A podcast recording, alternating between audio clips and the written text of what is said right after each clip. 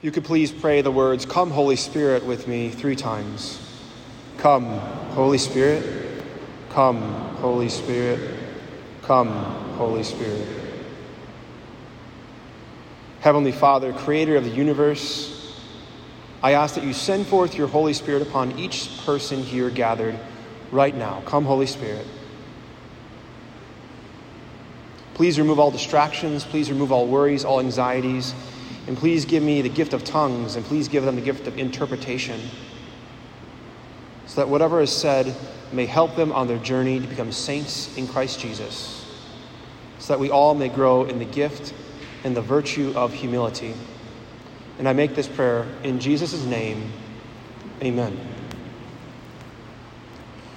Last week, Father Jerry gave us all a challenge and encouragement to pray and fast for the Lord to send us names of different men who are being called to be his priests from this parish. You don't have to raise your hands, because I don't know if you're all here at these masses as people are turned back. But did you do that? Did you make at least one prayer? Did you fast from at least one thing this past week and ask the Lord for a name of a different man at this parish? And then give those names to Father Jerry. He said, please send me emails, send me mail. He said, come to the office and let me know what those names are. And those names won't come easy, because the evil one doesn't want these men to know that he's calling them. And our diocese has given us that mission. We have a mission. We have something we're aiming for. And you and I lose hope. We lose purpose when we don't have a mission, when we don't have an end goal. And our goal is by the year twenty twenty-five to have thirty seminarians, that is thirty men in the pipeline to be ordained priests.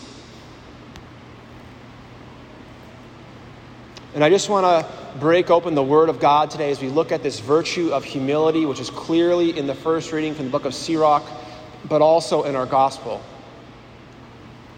You know, when I felt called to be a priest, and we look at these readings, it wasn't this preaching that moved me to be a priest. It's usually not that what calls men to be priests. As Jesus is going to dine with this leading Pharisee, the people were observing him carefully. And as I began to observe different priests carefully, it wasn't their preaching that made me want to be a priest. Their witness of what they did either to prepare for Mass or how they treated other people in service to the gospel is what motivated me and made me think, I, I would love to be able to do that or be as close to that as possible. One thing that Father Jerry does that I always enjoy when I can celebrate Mass with him is he takes off his watch right before Mass starts. He keeps in the sacristy and he detaches, which is a gift of humility, he detaches from worldliness. You know, sometimes we find ourselves, well, maybe not you guys, but you know, like other people maybe in like Appleton or like Green Bay, they look at their watch the whole time and they're like, come on, Father, let's go faster, faster, faster. But do we understand where we are at Mass, right? We should not care about time when we're here. We're with the God of the universe that you and I are created for, and he, he loves you immensely.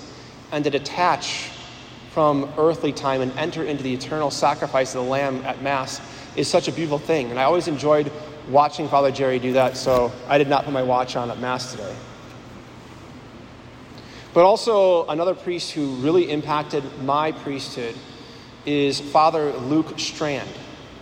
He's a graduate of U W Oshkosh, so I'm going to start harassing him for, and soliciting him for money soon as an alumni, right?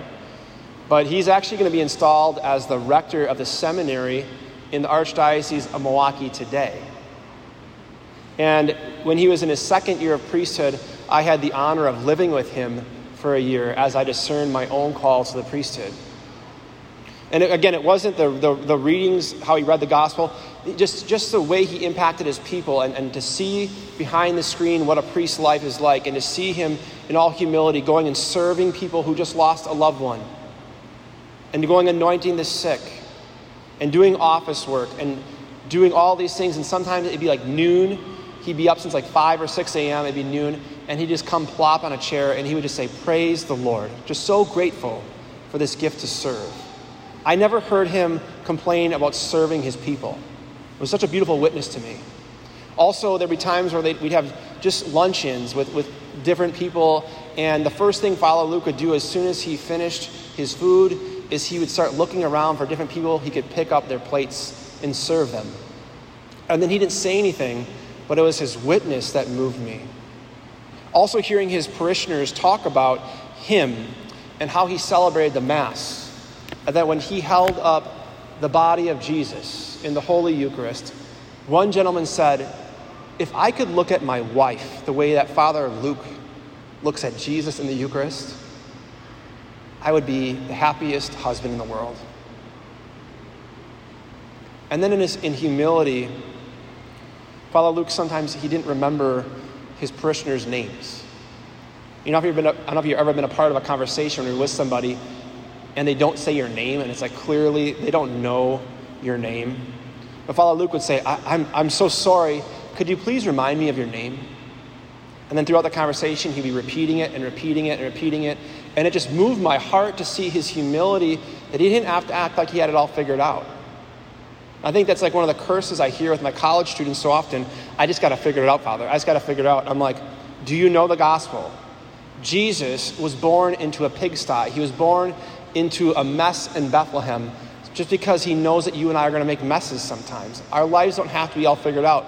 That's one of the biggest lies from the evil one. And Father Luke was very impacted by one of the beloved priests of Oshkosh, Father Marty Carr. And Father Marty Carr was often known as for having such joy, but also he would just be a, a man who would be doing a simple thing, and he would open doors for people as they came to the place to be, or they came to his parish. In all humility, he began to humble himself so that the Lord would be exalted, so that he could lift up others. Our gospel says, you know, for everyone who exalts himself will be humbled. So if you're going to be prideful and you're going to act like you have it all together and you're going to play that game, faith isn't going to work for you.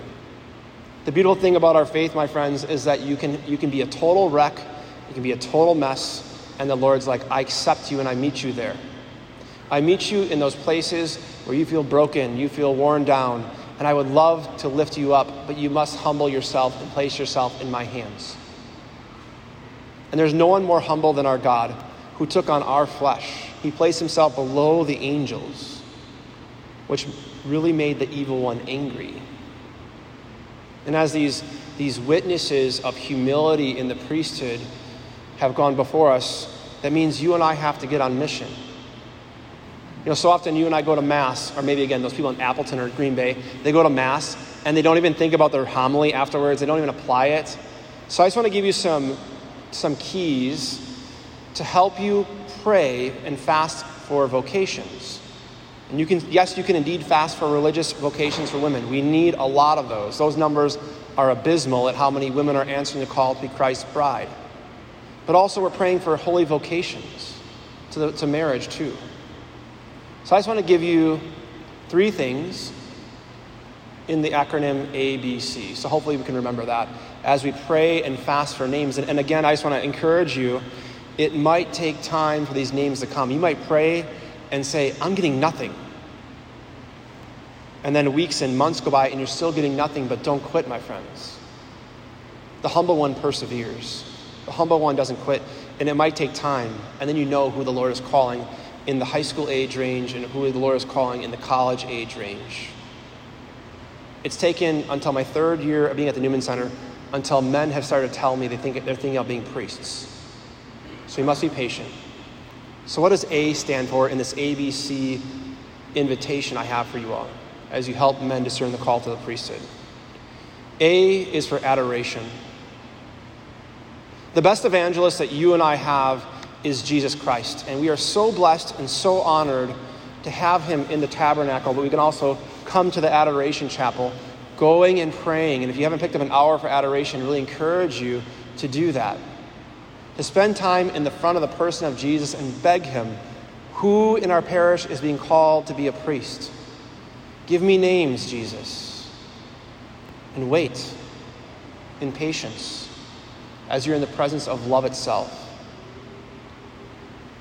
Most men who have felt called to be a priest, there's some encounter with the Lord, with, with him in the Eucharist.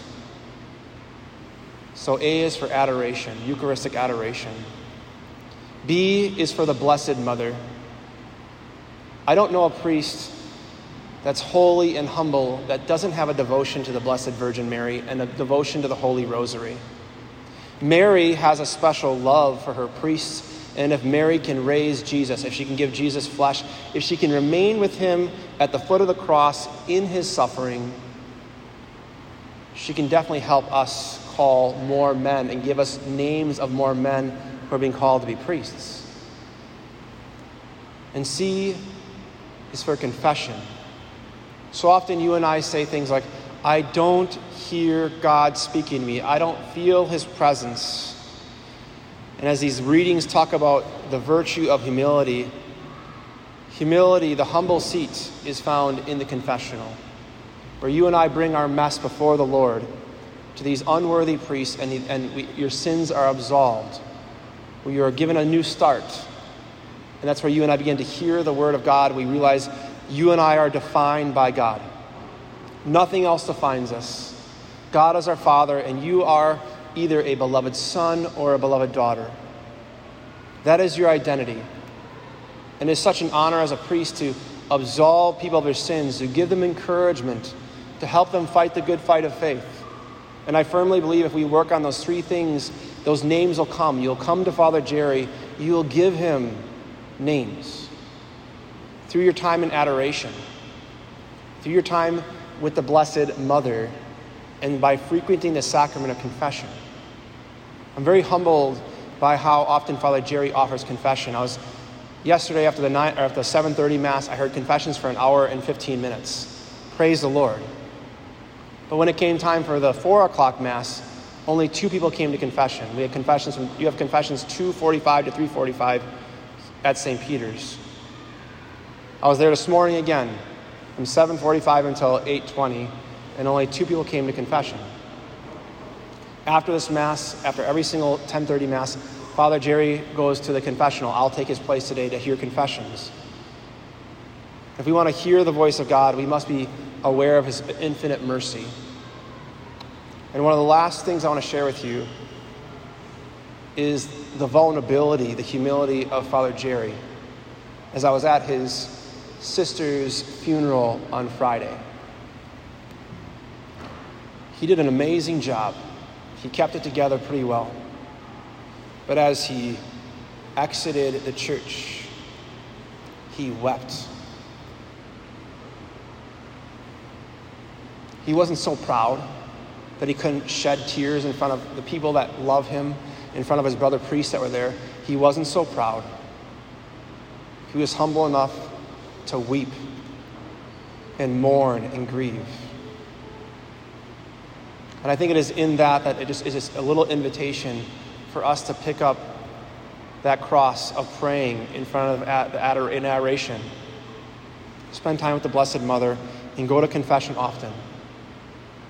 One thing I hear so often from people is, is, Father, where are priests? You know, people are willing to travel from Africa, from India to be priests here, but there are men right now that the Lord is calling. And if your life is a mess, he's probably calling you all the more. The Lord met me in my Mass when I felt called to be a priest. It was at Mass. And as the as the Cardinal was celebrating Mass, the Archbishop, now Cardinal of New York, Cardinal Dolan, was celebrating Mass, as he held what I thought was a piece of bread my whole life, he said the words of institution.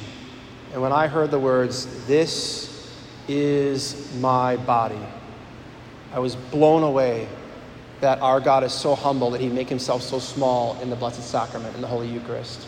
I never felt more love in my life. I went to confession before that, and I felt that love. And it is such an honor to feed you with our humble God and the Holy Eucharist at every single Mass. Adoration, Blessed Mother, and confession. That's our mission. And when you get those names, bring them to Father Jerry. I know, I know the Lord is going to come through. But that means you and I have to obey and challenge ourselves to die to self so Christ can grow his vocations in this community. And may Almighty God bless you, the Father, and the Son, and the Holy Spirit. Amen.